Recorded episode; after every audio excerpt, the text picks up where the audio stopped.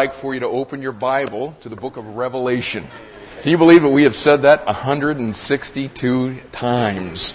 And uh, the, the good news is, uh, oh, we're on a roll now. I mean, we're, we're almost done. Um, and tonight, what we're going to try to do is we're going to try to cover a thousand year period and uh, in just really a short period of time. The next Sunday morning, we're going to pick up in Revelation chapter 20, verses 11 through 15. Now, there are quite a few folks that, uh, because of just how life has changed uh, in the way that we're doing things, a lot of folks that uh, weren't able to be a part of the, the study of the book of Revelation as it was unfolding on Sunday morning. Now that we're here on Sunday night, a lot of you folks are, are getting dialed into this thing. The book of Revelation, as you probably well know, is a book that intimidates a, a lot of folks. You know what I found in traveling to other parts of the world? Is that there are people, really, I mean, in the ministry in other parts of the world, Asia particularly, that really think that the book of Revelation is a book that nobody can ever really understand, and it's just, you know, this mysterious thing that goes on. And a lot of them, you know, tell me that, and I'm just, you know, kind of like, yeah, mm-hmm, okay, whatever. But you know what? It is really one of the easiest books in the Bible to actually understand. It makes a whole lot of sense. The thing that makes it difficult is the fact of we look at all of this and we go, I wonder what that means. And the reason that we make it difficult on ourselves is it means exactly what it says. And we're trying to figure out, I wonder what that's symbolic of. It ain't symbolic of nothing. It's going to happen just that way. And we get ourselves messed up because we think there's something symbolic in there. Now, there are symbolic things in the book of Revelation, but God's very clear when He's dealing with symbolism in the book to say, we're dealing with symbolism here. Okay? And all of the rest of the time, you can just take the thing literally. It, it divides very neatly. We saw heaven opens two times in the book. And when it opens, the first time, somebody goes up picture of the rapture. It's Revelation chapter 4 and verse 1. This next time that it opens, Revelation 19, verse 11, heaven opens and somebody's coming out of that thing on a white horse being followed by a whole multitude of folks. The multitude of folks are all of you that are in the room tonight that are saved.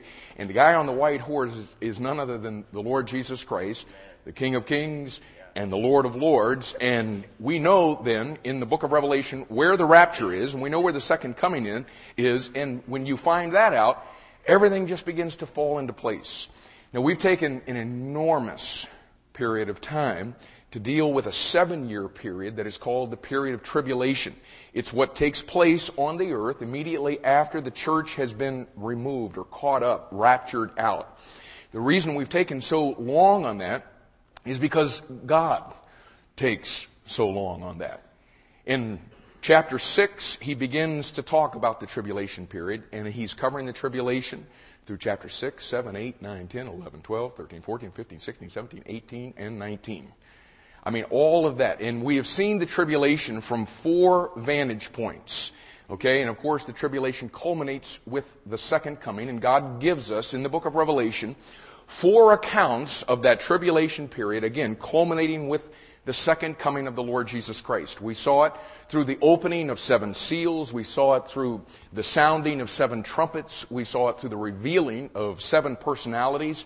And then we saw it through the pouring of seven vials. And God gives you four accounts. You'll get yourself messed up in this book if you try to, to make this thing just a, a progression that begins in chapter 6 and goes through 19. What God does is He circles you through the tribulation period one time, and then He brings you through it a second time, and then a third time, and then a fourth time. And we've made the observation that the reason that God does that is because He gave you four accounts of the first coming of the Lord Jesus Christ Matthew, Mark, Luke, and John, he does the same thing, gives you four accounts of the second coming of Christ in the book of Revelation. So we've taken a long time to cover that, and now we've come to chapter 20, and it describes an event that we call, yeah, why don't we bring that pup on down there? I thought it was already down. You guys were expecting we were going to baptize. Well, there you go. There you go thinking again. We don't pay you to think. We don't even pay them. but in Revelation chapter 20, it describes an event that is called the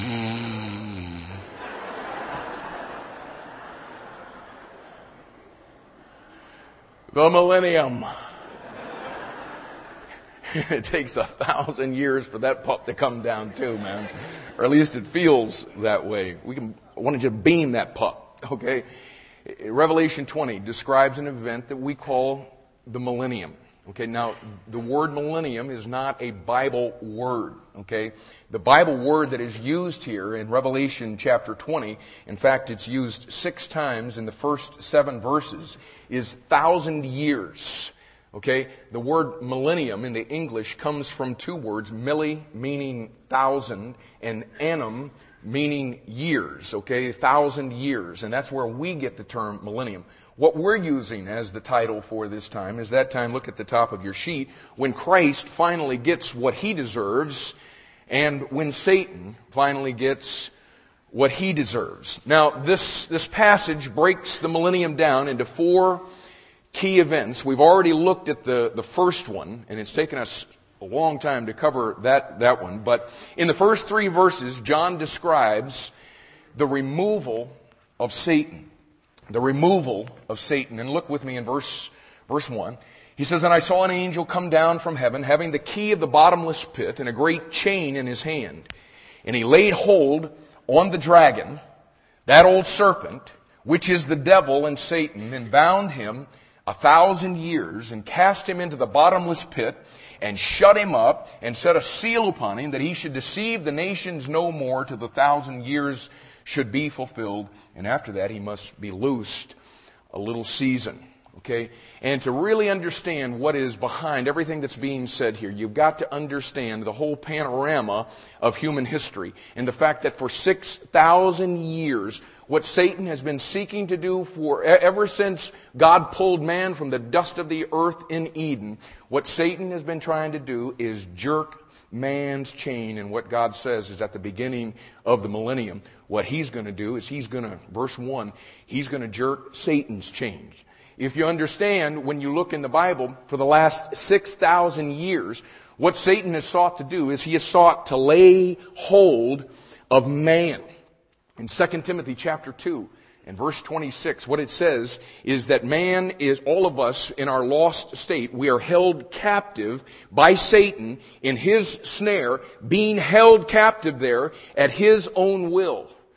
And at the beginning of the millennium, in verse 2, what it says is that the Lord Jesus Christ is going to lay hold of him, and the Lord Jesus Christ is going to take Satan captive at his own will, and he's going to cast his sorry behind right into the bottomless pit for 6,000 years, Satan has sought to bind man in his sin so that ultimately he'll be cast into hell. And what we find here in the beginning of the millennium in verse 2, it says that the Lord Jesus Christ, at that period of time, is going to bind him and going to cast him straight into hell for a thousand years. For 6,000 years, Satan has been going, the Bible says, to and fro on the earth, seeking whom he may devour. And at the beginning of the millennium, verse 3 says that the Lord Jesus Christ at this point is no longer going to let him go to and fro, but he's going to shut him up, he's going to slam the door, and he's going to seal him in the bottomless pit for a thousand years.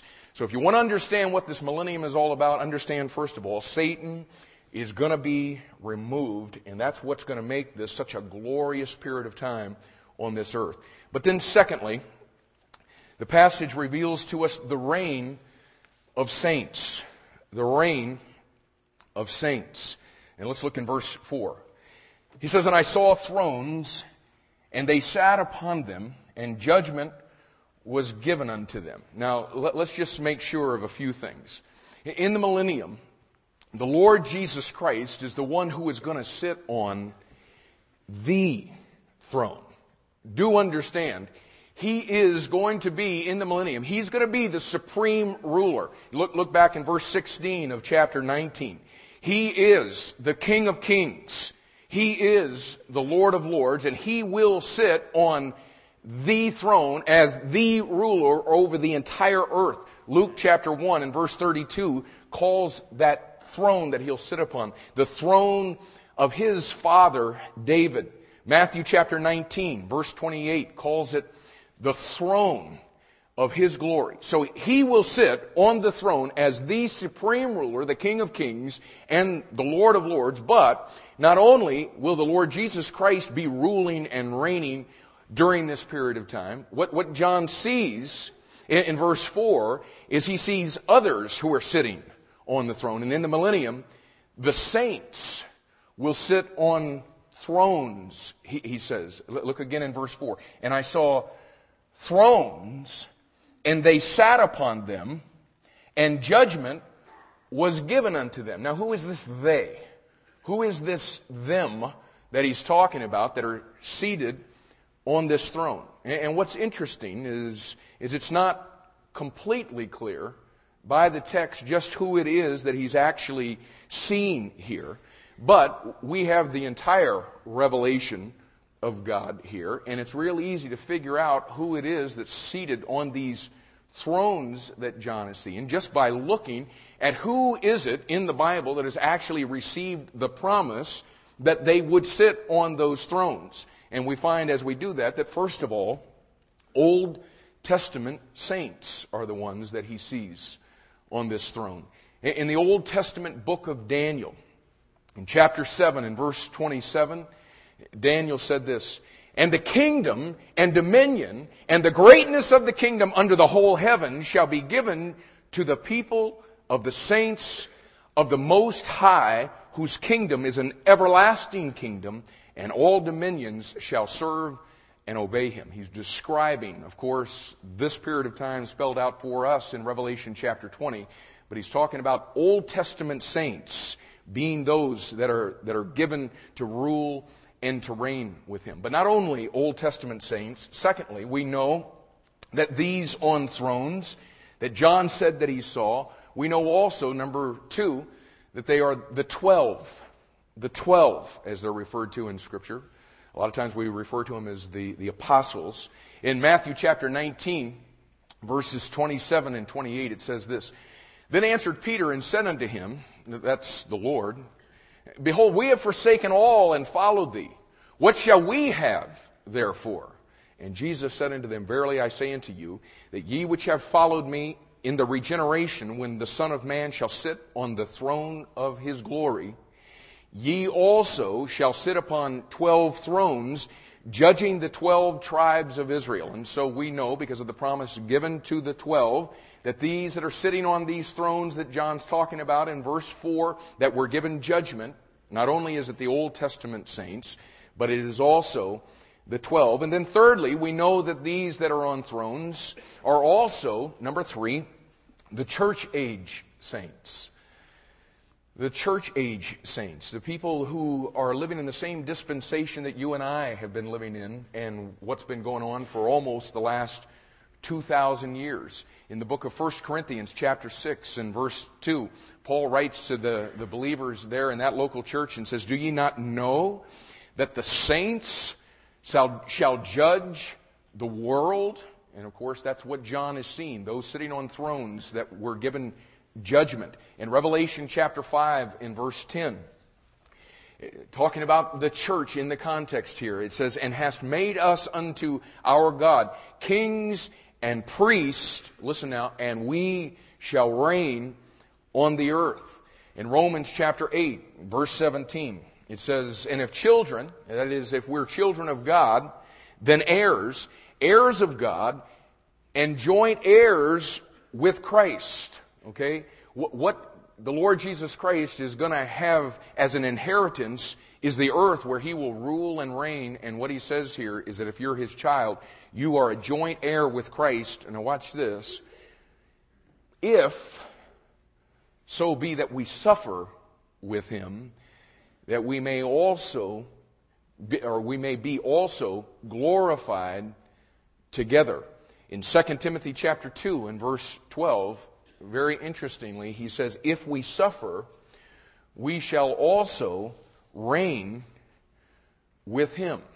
Okay, and what we're beginning to see here now when it comes to these church age saints that have been given the promise of being able to rule and reign and sit on thrones and receive judgment from the Lord Jesus Christ, what we learn is as far as this reigning with Him is concerned, and this thing of us being joint heirs with Christ, is that our suffering has, our suffering on the earth has a major place to play in all of this thing.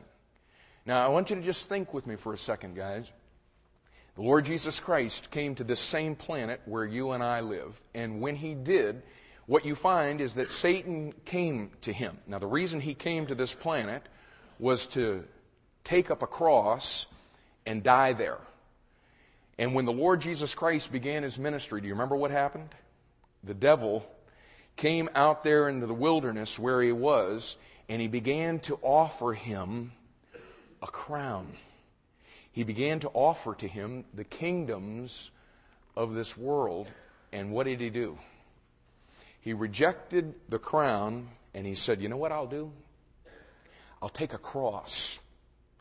Because in taking that cross, what he was going to do is he was going to redeem to himself a kingdom of kings and priests of which you and I have become a part. And yet, what is so weird that we sometimes miss is that here we are on the same planet and we don't realize that what the devil is actually seeking to do in our life is he's seeking to come to us and what he's trying to do is offer to us the crown now and what is so sad is though the last 2000 years has had plenty of people that rejected that crown and said no I'll take up a cross and I'll follow, just like Jesus said. What's happened in these last days is we've been offered a Christian life that has no suffering, that bears no reproach. And it is just a little bit weird that we miss the fact that 2 Timothy chapter 3 and verse 12 is still in our Bible and is just as true in the 21st century as it was in the first century. 2 Timothy chapter 3 and verse 21 says, listen, yea, and all, count them, all that live godly in Christ Jesus shall, what? Suffer persecution. And yet somehow it is that we have found a way to be so much like the world system that we're no longer the conscience of the world, and because we no longer are the conscience of the system, and we no longer reveal to the world what a godly believer is really all about, we can just kind of skate along through life with no reproach and get the crown. And we've got it all going on, and yet it goes totally contrary to everything that we see in this book. Listen to Hebrews chapter 13, verses 12 and 13. Uh, jot it down, but for time's sake, just, just listen to it. It says, Wherefore Jesus also, that he might sanctify the people with his own blood, suffered without or outside the gate. Listen to the next verse. Let us go therefore unto him without the camp, bearing his reproach. Hey guys, there is a reproach that comes with following Christ. And when we follow Christ the way that He intended, and we have denied ourselves and we've taken up our cross, the reproach is still there. And all that live godly in Christ Jesus will still suffer persecution. You see, listen, the God of this world is Satan. And he hates the Lord Jesus Christ. He absolutely despises him. And listen, it wasn't enough just to beat him unmercifully as he was being brought to his execution. It wasn't enough for the nails to be pounded into his hands, into his feet. It wasn't enough to jam that crown of thorns. It wasn't enough to have all of the mocking and, and the jeering going on. It, it wasn't enough for him. Paul comes along in Colossians chapter 1 and verse 24, and he says, You know what I'm rejoicing about? Listen now. You know what I'm rejoicing about, Paul says? That I'm filling up in my body that which is behind of the sufferings of Christ. You know what that's saying? The devil ain't through killing Jesus. He's not finished persecuting him.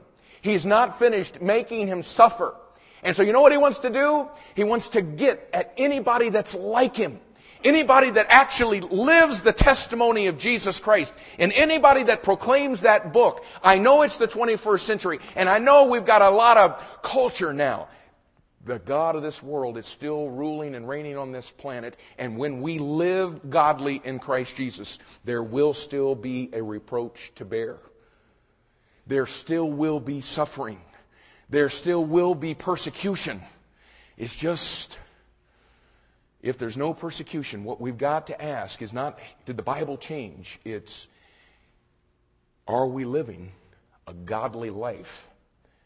Because, yea, all that live godly in Christ Jesus shall suffer persecution. And so, as we're talking about this ruling and reigning of saints, and we're talking about the church age saints, us, and, and you know, everywhere I go, and ever since I've been a, a Christian, you know, people have been talking about that, about we're going to rule and reign on, on this, this planet. And you know what?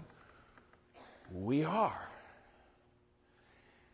And I've been trying to I've been trying to press this button for the last several years, and I'm not sure that, that you've gotten it because I'm not sure that I've gotten it. But there is, guys, there is not equality in eternity. It ain't like, you know, the, the old quartet used to sing, Everybody's going to have a wonderful time out there. Yeah, okay, we're all going to have a, a wonderful time ruling and reigning with Christ in the millennium. But please do not think for a second that everybody just kind of has the same exact place going on in this thing. Now, I'm not going to try to, you know, cheese this thing out to where, yes, some of you are going to be garbage men and some of you are going to be, you know, sporting, you know, crowns and, and sitting on, on thrones. I'm just talking. You begin to look at what this what this book actually has to say. We, have talked about it before, so I'm going to I'm gonna try to resist the urge to, to take you there and, and wear us all out with this thing.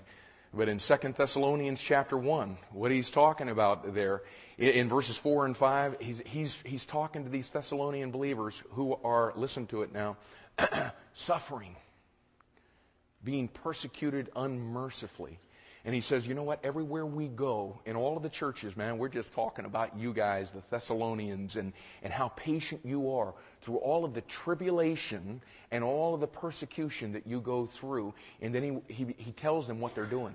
He says they are suffering for the kingdom of God. He comes down in verse 11 of 2 Thessalonians 1, same passage. And he says, You know how I'm praying for you? I'm praying that God will count you worthy to give him the praise and honor and glory that is going to be his when he comes and he sets up this kingdom on the earth. I'm praying that through all these persecutions and the suffering you're going through, that he'll count you worthy. Now listen, if Paul is praying that they'd be counted worthy at that time, do you think he's just going through an exercise of futility?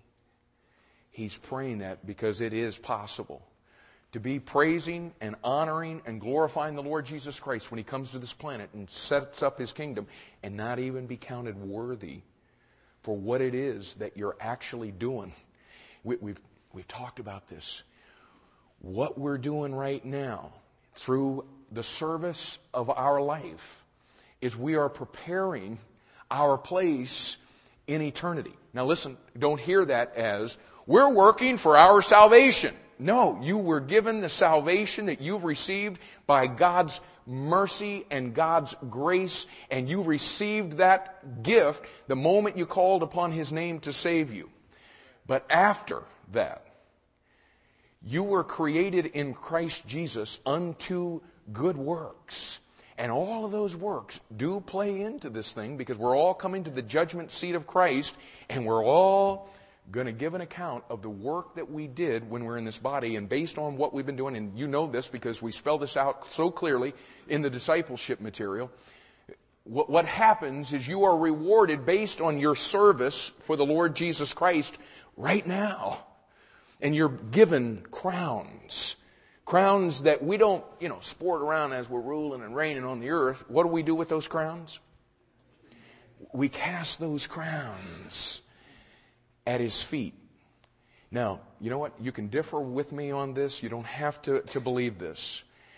But I believe beyond any shadow of a doubt, and this is, I, I would, I, I'm talking, I'd go hook, line, and sinker on this thing. That that's not just, in my thinking, a one time event. We throw those crowns and we are able to give him the glory, okay? What I think is the casting of those crowns represents your capacity and your ability throughout the remainder of eternity to worship, to love, to glorify the Lord Jesus Christ. It all has to do with what's going on in our world right now. And some of us are just grinning that we're going we're going to escape the flame of the pits of hell when this whole thing is really all about giving the Lord Jesus Christ the honor and the worship and the glory that he deserves. So, church age saints are some of those that are sitting on those thrones that are, that are given judgment. But again, recognize what's going on in life right now. We're all preparing ourselves for that time and the judgment that will be given to us. But there's another group given the promise of ruling and reigning with Christ, and, and this is a group that is identifiable right here in Revelation chapter 20 and verse 4, and they are, number 4, the tribulation saints. The tribulation saints. Look at verse 4 again. He says, And I saw thrones, and they sat upon them, and judgment was given unto them. And watch this now. And I saw the souls of them that were beheaded for the witness of Jesus and for the word of God, and which had not worshipped the beast, neither his image, neither had received his mark upon their foreheads or in their hands, and they lived and reigned with Christ a thousand years. And what John describes here, and we've seen this throughout our study of, of uh, the, the tribulation period right here in the book of Revelation, is that under the, the reign of the Antichrist in the tribulation period, that the people who turn to the Lord Jesus Christ in that tribulation period, many, most of them, will be martyred. And the reason that they will, and again, this is carried throughout the, the book of, of Revelation as we've seen, and it's detailed for us right here in, in, in verse 4. They will be martyred, letter A, because of the witness of Jesus because of the witness of Jesus. B, because they faithfully proclaim the Word of God. And C, because they refuse to worship the beast or his image. And then fourthly, letter D, because they refuse to take his mark upon their foreheads or in their hands. And these people that come to Christ, that suffer martyrdom, they're going to be resurrected during the millennial period, and they will be given thrones. And, and guys, now, now, please try to try to pull it in and, and, and think with me. The Lord Jesus Christ is finally going to get this, this kingdom that the whole Bible has been pointing toward. He's going to be ruling and reigning on the throne, and he's going to have others that he that he allows to sit on thrones that will be given judgment, as we've been talking about. And, I want you to, I just want you to catch now, I want you to catch the caliber of people that we're talking about, that we're going to be ruling and reigning with, just so we might really understand what this thing is all about. Okay, we, we talked about these Old Testament saints. Now, l- listen to this. In, in Hebrews chapter 11, as God is recounting those that have gone before us. And what he's doing in Hebrews 11 is he's walking us through those Old Testament saints. You want to know who it is we're going to be ruling and reigning with Christ uh, during this period of time? You want to know who it is? Listen to Hebrews chapter 11, verses 35 to 38. Listen. People, it says, who were tortured, not accepting deliverance and others had trial of cruel mockings and scourgings, yea, moreover, of bonds and imprisonment. They were stoned. They were sawn asunder or sawn in half. They were tempted. They were slain with the sword. They wandered about in sheepskins and goatskins, being destitute, afflicted, tormented. And I love this line he puts in parentheses, right in the midst of all of this list, of whom the world was not worthy. And I just got to ask myself as I'm reading about the fact that these are the people that are going to be sitting on those thrones, the same thrones that are offered to you and I. And I got to just ask myself, I know the world isn't worthy of those folks. I just got to be wondering if I'm going to be worthy to be sporting some kind of throne with people like that. The, the 12, they're going to have thrones and be judging. And do you realize that all of them died a martyr's death, other than perhaps John, who wrote the Revelation, who was exiled in the latter years of his life to the Isle of Patmos, where he died a, a lonely, lonely man, isolated from the rest of humanity. But all the rest of the 12, you can go through the list, they all died martyr's death, and they'll be sitting on thrones. And because we live in the period of time that we live in, and because we live in the part of the world that we live in, we really can't identify with the fact that even with the church age saints, a minimum, minimum of 50 million of our brothers and sisters through the years laid their life down on the line so that we might be able to hold the true Word of God in our hands tonight and have the real Jesus alive in our heart. They laid their life down because of the Lord Jesus Christ. And these are the people that are going to be sitting on those thrones, not to mention the tribulation people who lose their head literally. And we're talking about something that's going to be taking place in the very near future, and it's not symbolism. People who will literally have their head lopped off of their shoulders because of the witness of Jesus, because they faithfully proclaimed the Word of God, because they would not bow their knee to worship the beast or his image, and because, goodness gracious, man, because they would not take the mark that would identify them in any way, shape, or form with Satan's system. And yet here we are, these people in the last days that are talking about ruling and reigning with Christ. And very few people in these last days ever witness about Jesus. Very few ever give their testimony and proclaim the Word of God.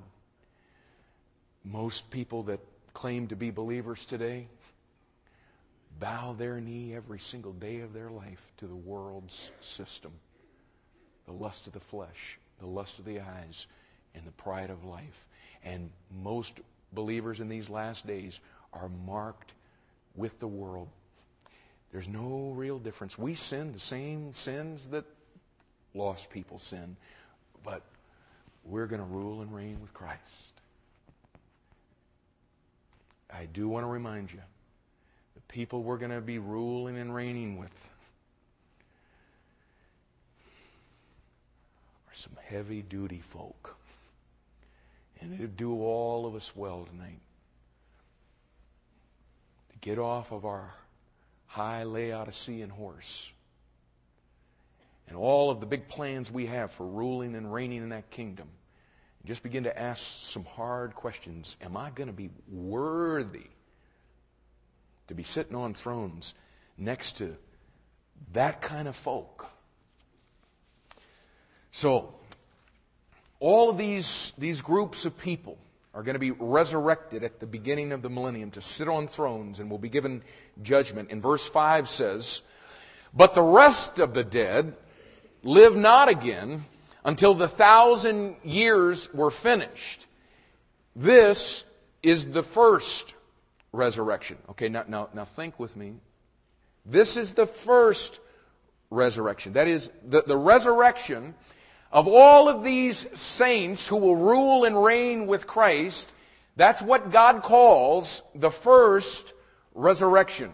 That's letter C on your outline. The resurrection of these saints in the millennium is called the first resurrection. Okay, all of these saints are going to be resurrected. God says that's the first resurrection. Okay, this resurrection that he calls the first resurrection in Luke chapter 14 and verse 14, Acts chapter 24, verse 15. It's also called the resurrection of the just. In John chapter 5 and verse 29, it's also called the resurrection of life. In 1 Corinthians 15, verses 21 to 23, it's also called the resurrection of they that are Christ at his coming. They that are Christ at his coming. And in Hebrews chapter 11 and verse 35, it's also called a better resurrection. And the reason it's called a better resurrection is there is another resurrection. And let's just notice a, a couple of things here about this event that he calls the first resurrection. The first resurrection, listen now, isn't spiritual, it's physical. This resurrection that he's talking about is a physical resurrection. And yet he calls it the first resurrection. Now you see, you and I that have trusted Jesus Christ as our Savior, we have been resurrected. Uh, Colossians chapter 2 and verse 12, it says that we've been buried with him in baptism. Okay, so we've died, we've been buried, and he says what has happened is he's raised us with the same power that God put into operation when he raised the Lord Jesus Christ from the dead. And we have had a spiritual resurrection. And though we've had a spiritual resurrection in Ephesians chapter 1 and verse 6 says that he's raised us up spiritually to sit with Christ, that's not the first resurrection. There is that resurrection, and all of us that know the Lord Jesus Christ have experienced that. But this resurrection that he's talking about here is a physical resurrection. And notice also there are two physical resurrections and they are resurrections of two completely different groups of people. One of the physical resurrections is this first resurrection, which is the resurrection of the saved or the saints. There is another physical resurrection. And that's the resurrection we're going to be talking about next Sunday morning. That's described for us in verses 11 through 15. It's the resurrection of the dead. This is the resurrection of life. This is the resurrection of the dead. And the second resurrection is associated with the second death. And the second death is defined for you in verse 14, right here in this passage, as the lake of fire. And the two resurrections that we're talking about here are a thousand years apart. Okay, the first resurrection is at the beginning of the millennium, and it's the resurrection of the saints, of all of the saved. It's all of the groups of people that we were just talking about. The other resurrection is the resurrection of all of the unsaved, and they're going to be physically standing before Jehovah God at what is called a great white throne, and the books are going to be opened, and it is going to be a fierce, unbelievably fierce period of time. And look at what verse 6 says about those who have a part in this first resurrection. John says in verse 6, Blessed and holy is he that hath part in the first resurrection. On such the second death hath no power, but they shall be priests of God and of Christ, and shall reign with him a thousand years. And what I want you to note, just to, to be able to, to get this synchronized in your head in a, in a really succinct fashion, let's look for just a second or talk about the blessedness of those who have a part in this first resurrection. Okay, now if, if, if I croaked right now, or if I had you turn to your neighbor right now to explain the first resurrection, do you understand what it is? You, I mean, you, are you tracking with me here? First resurrection is the resurrection of all the saints. It's all the people that are, that are saved. Okay? And he talks about the blessedness of those who have a part in this. First of all, their state. Their state. He says they are blessed or happy. You know what? If you have a part in the first resurrection, man, really for the first time in your life, you're going to know what it is to be completely blessed of God. This is what Romans chapter 8 says that we groan for. It's the full manifestation of the sons of God. We're going to leave this body and we're going to have a glorified body and we will be blessed. We will be truly happy. Number two, notice they're standing. They're standing, he says, blessed and holy. Are standing. Those of us that have a part in the first resurrection, our standing is holy. Now, now listen, this is, this is important that you just get this in your mind. Your standing, because of Christ, for all of eternity, is holy because you were placed in the Lord Jesus Christ and you were sealed. And all of the saints at this point, all of those that are resurrected in that first state, uh, first resurrection, all of us who have a part in that first resurrection, all of us through the remainder of the millennium and on into eternity, our state will be holy. Now, the reason that's so important is because there is a major twist that's getting ready to happen in this chapter. And there's a lot of people that are going to be in the millennium that are going to go straight to hell and will ultimately be cast into the lake of fire. But it ain't you. And it ain't any of the people that have a part in the first resurrection because your state is holy. And then, thirdly, their security. And this is, this is uh, uh, what he spells out, for us in, in verse 6. They're unaffected by the second death. Do you remember what the second death is? It's in verse 14. It's being cast into the lake of fire. And for all of those who have a part in the first resurrection, it's all of the saints that we talked about, your security is the fact that you will be unaffected, be unaffected by that second death.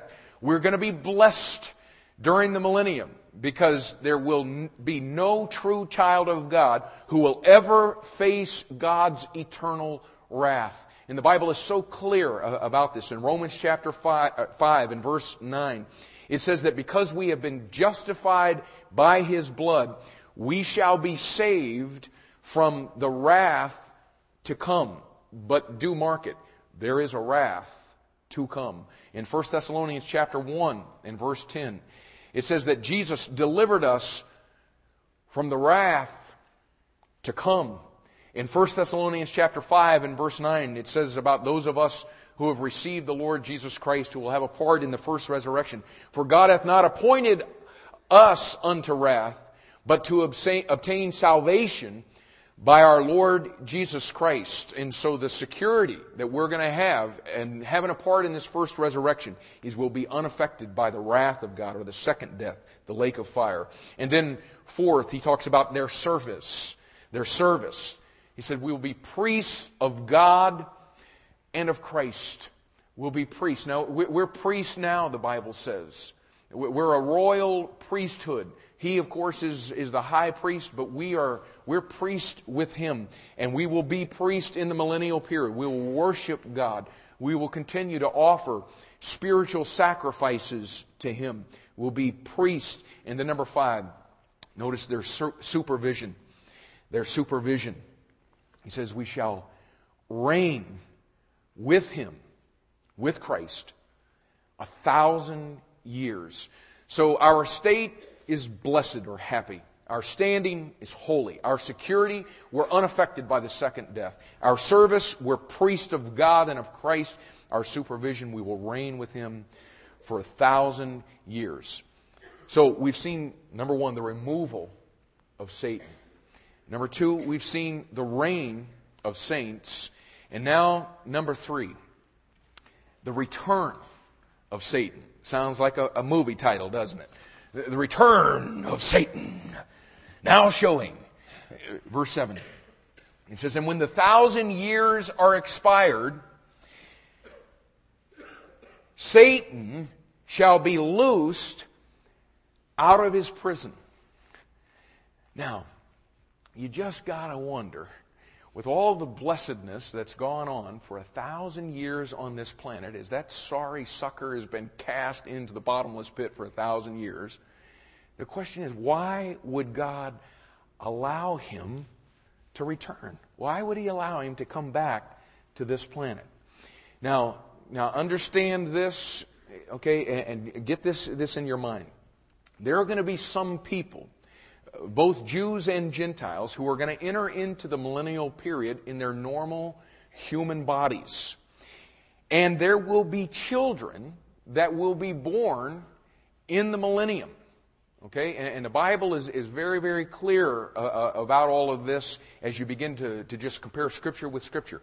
What you find is that during the millennial period, sickness and disease and all of that kind of stuff, and we, we've talked about these things in the last several weeks, it's going to be a whole different thing. And he talks about eh, people will refer to children as people that are 100 years of age. People are going to live in the millennium a whole lot longer than they're living right now. And the ability for procreation is going to continue a whole lot longer than it does right now. People ain't going to die. Oh, you know what that's telling you? There is going to be, during the millennium, a massive population explosion. And you got to understand that these people who are born into this earth during the millennium, they're going to be born into this world as perfect as the, the world is going to be at that time. And even though Satan is cast in the bottomless pit, do understand something. Those people are going to be born into this world the same way that you and I were born into this world. They're going to be born onto this planet with a sin nature. Now, for a thousand years, you're not really going to see the, the, the, the, full manifestation of that sin nature like we're able to see it in, in, in this period of time. And, and do realize, because Satan has been bound, there is no deception. So you've got Jesus Christ ruling and reigning, the deceiver. And, and, and just, would you look in this passage? Look at verse 3. Just uh, get this in your mind about Satan. And it says, and cast him, that is Satan, into the bottomless pit and shut him up and set a seal upon him, that he should deceive the nations no more. Drop down to verse 8. And shall, this is after he's loosed, and shall go out to what?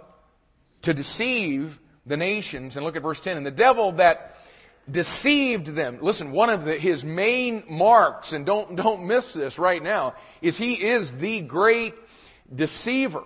And, and so here you, in the millennium, you, you've got a whole different physical e- economy going on in, in the world. You've got Christ present, and so it's a kingdom of peace and righteousness and joy in, in the Holy Ghost. But now, now listen in every dispensation. And what we're trying to figure out is okay, why is, is Satan going to be loosed out of his prison after this thousand year period? In every dispensation, God has always given to every individual, He's always given a choice. What we find in eternity past is that Lucifer and the other cherubim and seraphim and angels at one period of time, they all had the ability to choose whether or not they're going to worship and glorify and follow God. You come into the garden, and what does God do? He puts a tree in that garden that represents his what? His choice. And because of his choice, all of us that have been born from Adam's loins, which is all of us, all of us are faced with a choice. We've talked about this before. A choice that is represented on a tree because Jesus Christ hung on a tree. Okay? And so Adam was offered a choice of whether or not he was going to follow God, and it was represented in a tree. You and I, or all of us, and some of you folks that are in here, have never made this choice distinctly to where you've actually chosen to follow the Lord Jesus Christ, but it's represented in a tree. Jesus Christ died on the cross, was buried, rose again the third day. That's the gospel, and every single one of us are faced with a decision of are we going to choose to go our own way, or are we going to choose the way to the Father, which is manifested through a tree? But every single person will always face a choice. And these people that were, are born into the millennium are going to be faced with a choice. And that is, are they going to follow God or are they not?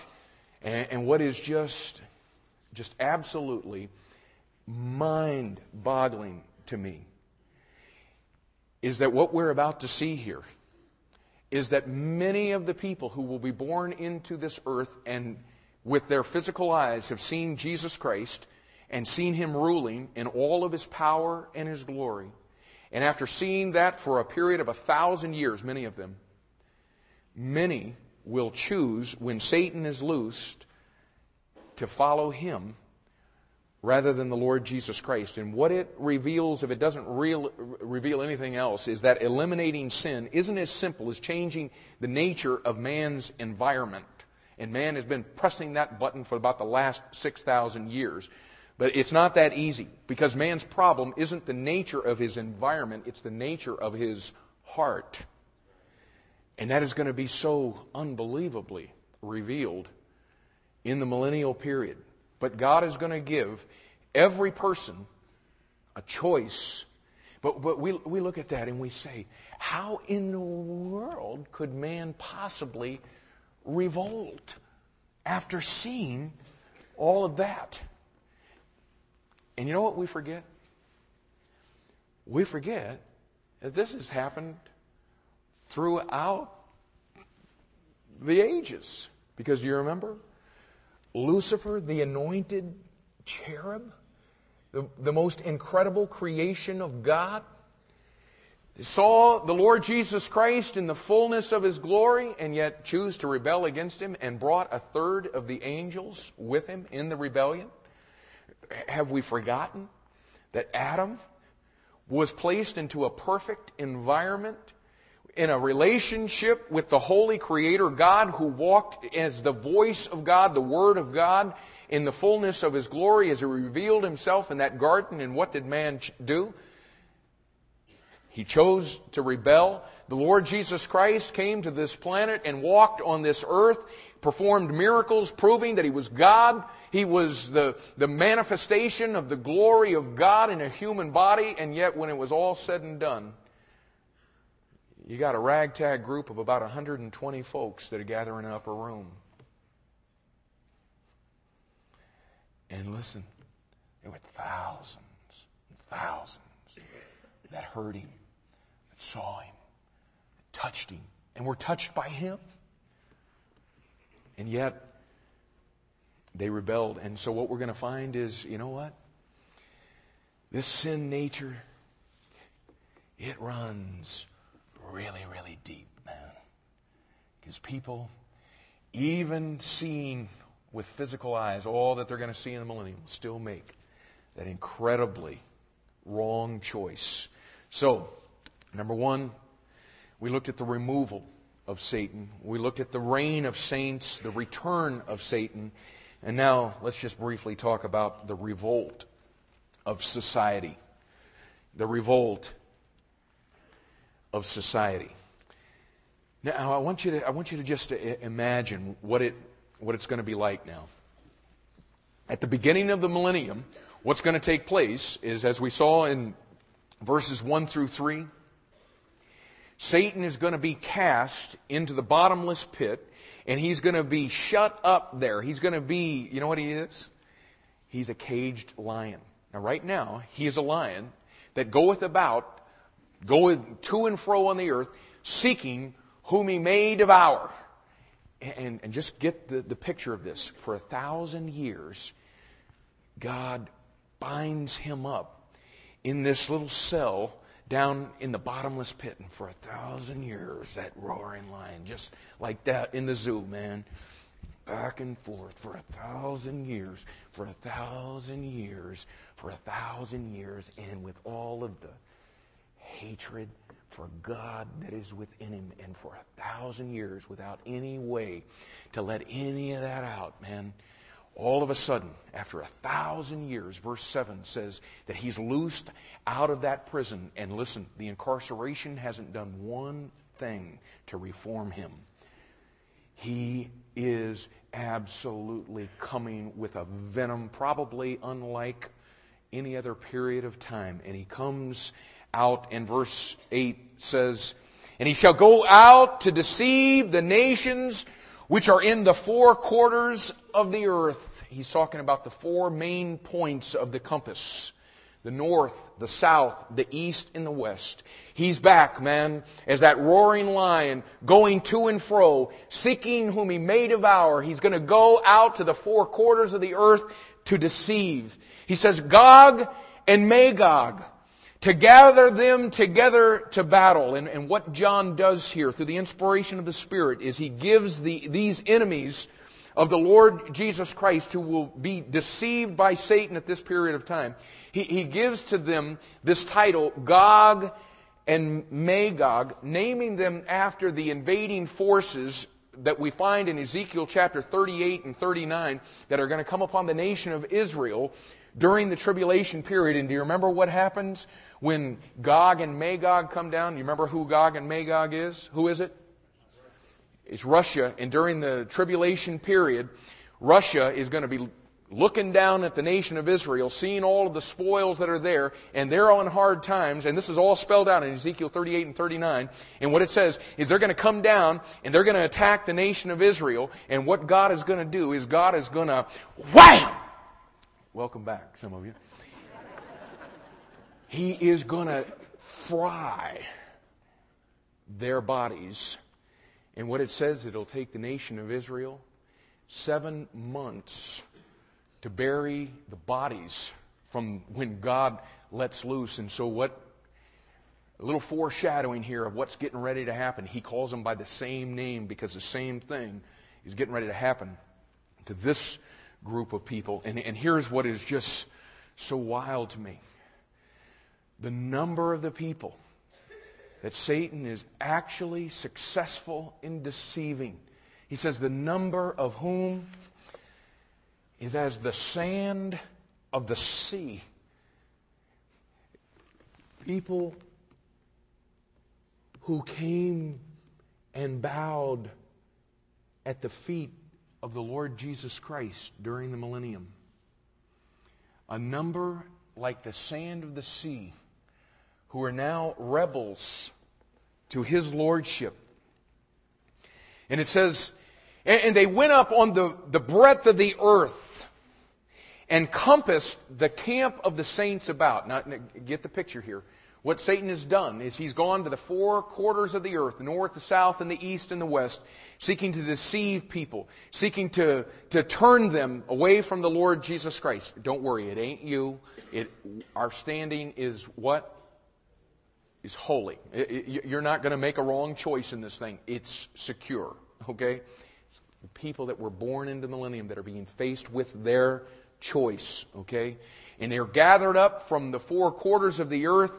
They come from all over the earth and compass the camp of the saints about and the beloved city, and that, of course, is, is Jerusalem. And just like when Gog and Magog, just like when Russia came on, on, on the nation of Israel, and just like when the Battle of Armageddon was taking place at the, the end of the tribulation period. They all come to converge upon the Lord Jesus Christ and the saints there in the beloved city, the city of Jerusalem. And I just absolutely love the last part of verse 9. And fire came down from God out of heaven and devoured them. Listen, they all come a number that is like the sand of the sea, John says. And they're coming following behind their leader now, Satan, and they're to come, buddy, and they're to they're to show the Lord Jesus Christ. And in 12 words, the battle is over. Nobody fires a shot. Nobody pulls a hand grenade. No tanks fire any shots. No bombs are dropped out of the sky except for the one that God drops, and he says, Fire came down from God out of heaven and devoured them. They're, they're cremated in the fires that kill them. Just like that. Listen, the battle is over before it even starts. They think they're going to. And, and it's just, is this not the weirdest thing in the world Satan just keeps trying to pull this thing off? Oh, maybe we can do it this time. Bam! I love to be able to hear that bam circulate around this room about 50 times. Wait till it really happens, man. And do note that fire from heaven is how God has often judged sinners in, in the Bible, and we'll just have to do this quickly in Genesis chapter 19 and verse 24. You remember what happened with Sodom and Gomorrah? You know what happened? Same thing that happened here. Fire came down and in Leviticus chapter 10, verses 1 and 2, Nadab and Abihu come and offer strange fire to God, and God's got some fire of his own and, and devours them. 2 Kings chapter 1, verse 10. It's Elijah and the prophets of Beelzebub. And they've got their captain of 50 there, and it, oh, it, Elijah is, oh, he's nervous, he's nervous. Yeah. God just takes that fire out of heaven. And then in Luke chapter 9, verse 54, Jesus has come into Jerusalem, and you know what? Nobody gives a rip. James and John, you know what they're called in the Bible? The sons of sons of thunder. They said, "Hey, you want us to call fire down out of heaven and just wipe them off the map? You, you want to, uh, uh, Elijah did that way in the way back. You want to do it again? Come on, please.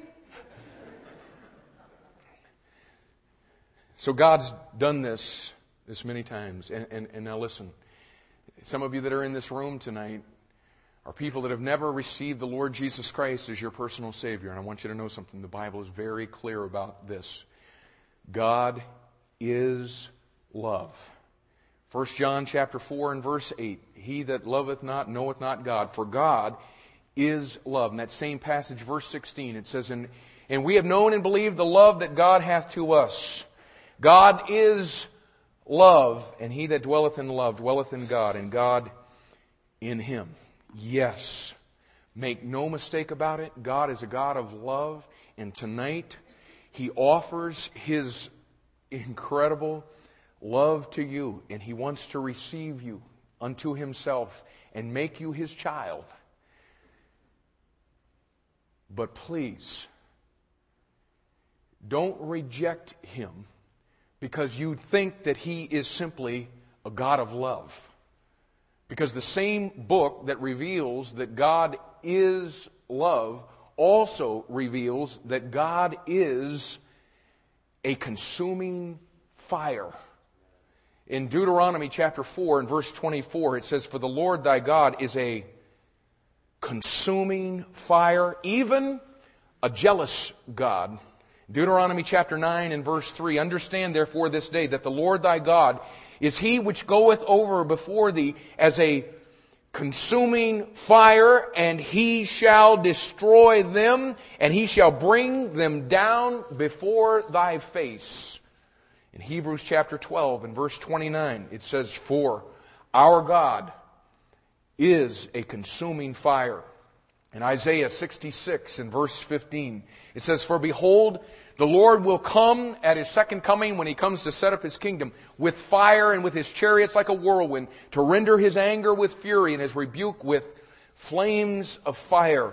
In Psalm 97 in verse 3, it says, A fire, and again, the context is the second coming of Christ, not the end of the millennium, but at the beginning, a fire goeth before him and burneth up his enemies round about. In 2 Thessalonians chapter 1 and verse 8 it says that he will return being revealed from heaven in flaming fire, taking vengeance on them that know not God and that obey not the gospel of our Lord Jesus Christ.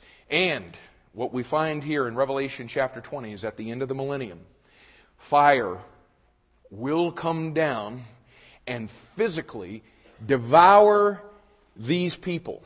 And when that happens, listen now, they're not annihilated. There is no such thing as annihilation.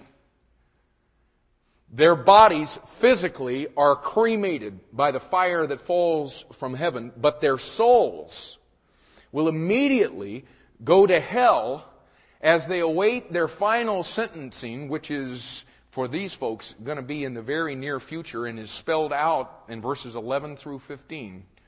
Okay? And then verse 10 says God will also deal with their leader. Look at verse 10. And the devil that deceived them was cast into the lake of fire and brimstone, where the beast and the false prophet are. Do you remember them? We haven't seen them for a little while. You know why? Because they'd been in this thing, this lake of fire. They've been there for the last thousand years already. And now, the third part of the satanic trinity is going to join him Satan himself. And so Satan will be there along with the beast and the false prophet. And the end of verse 10 says, And that he shall be tormented day and night forever and ever. Amen. I appreciate it. You know what? He finally gets what he deserves. And he will be tormented, listen, day and night, forever and ever. Resist the urge to pack up right now, and I want you to listen to me. This next passage, when this second resurrection takes place, listen. What happens is all of the people that have rejected Jesus Christ, people that you and I work with every day, people in our families, people in our neighborhoods, will be physically resurrected and will stand at the end of the millennial reign of Christ. Will stand before God as He is seated on His great white throne. And the Bible says that the books will be opened. And then every person will go to their final place of torment. It's the same place where Satan and the beast and the false prophet are.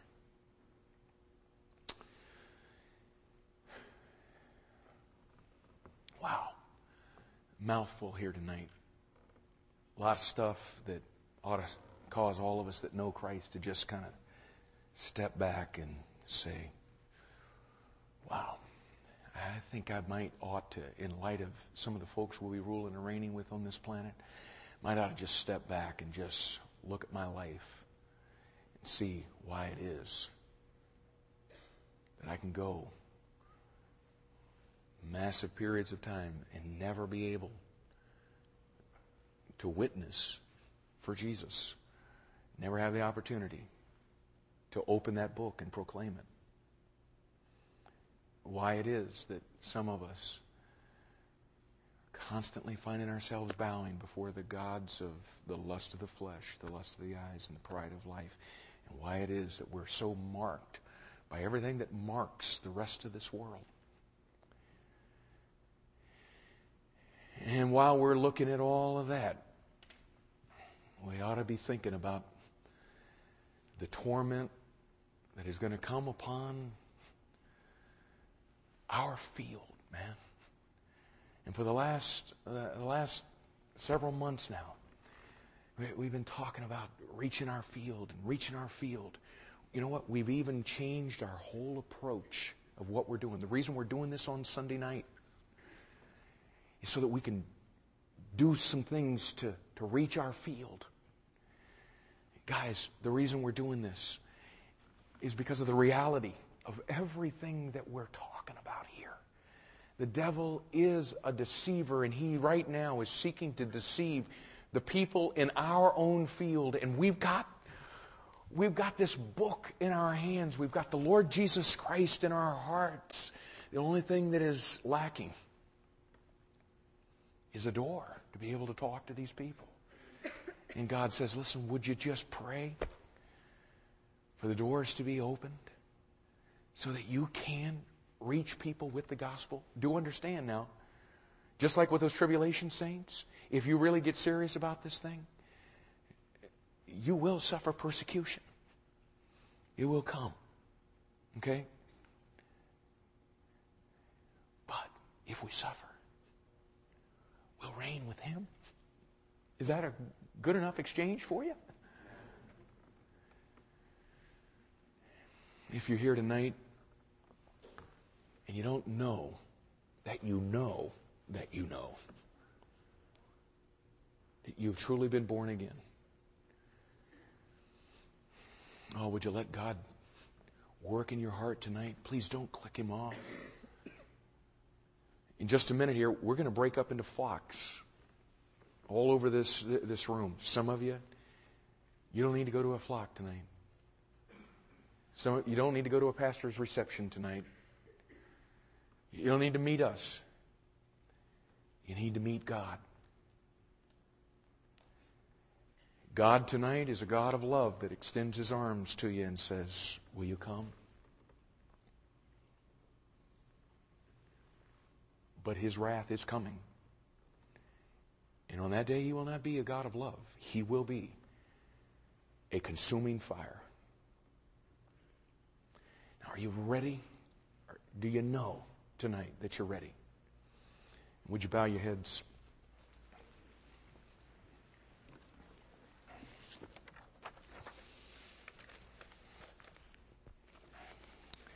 And again, I'd like to just say to you that are here tonight that have never trusted Christ, may not ever be a night quite like tonight for you. And, and I say that not because of necessarily anything that's happened here. It's just that God has brought you to a place right now to confront you with things that you might never be confronted like this with again in your life. And it might just be real easy from here on out to just forget this night. When you got real uncomfortable in a church service and the Spirit of the living God was, was knocking on your heart, trying to get your attention. Now, listen, if God is speaking to your heart tonight, swallow the pride, humble yourself before God, and call upon His name. Our pastors are going to be remaining in this, this room as we're being dismissed. Hey, listen, don't worry about anything else other than you dealing with what God is dealing with you about tonight.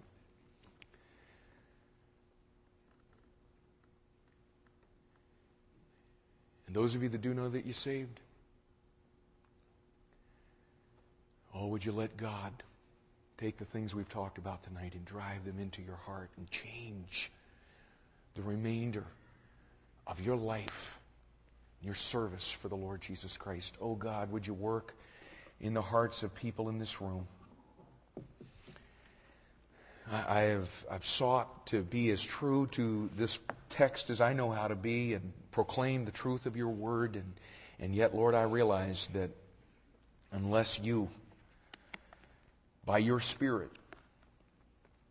Reprove people of sin and of righteousness and of judgment unless you Father draw people to yourself. It's all been for naught. It's it's futile. And so Lord I'm asking you tonight to do what only you can in the hearts of, of people in this room.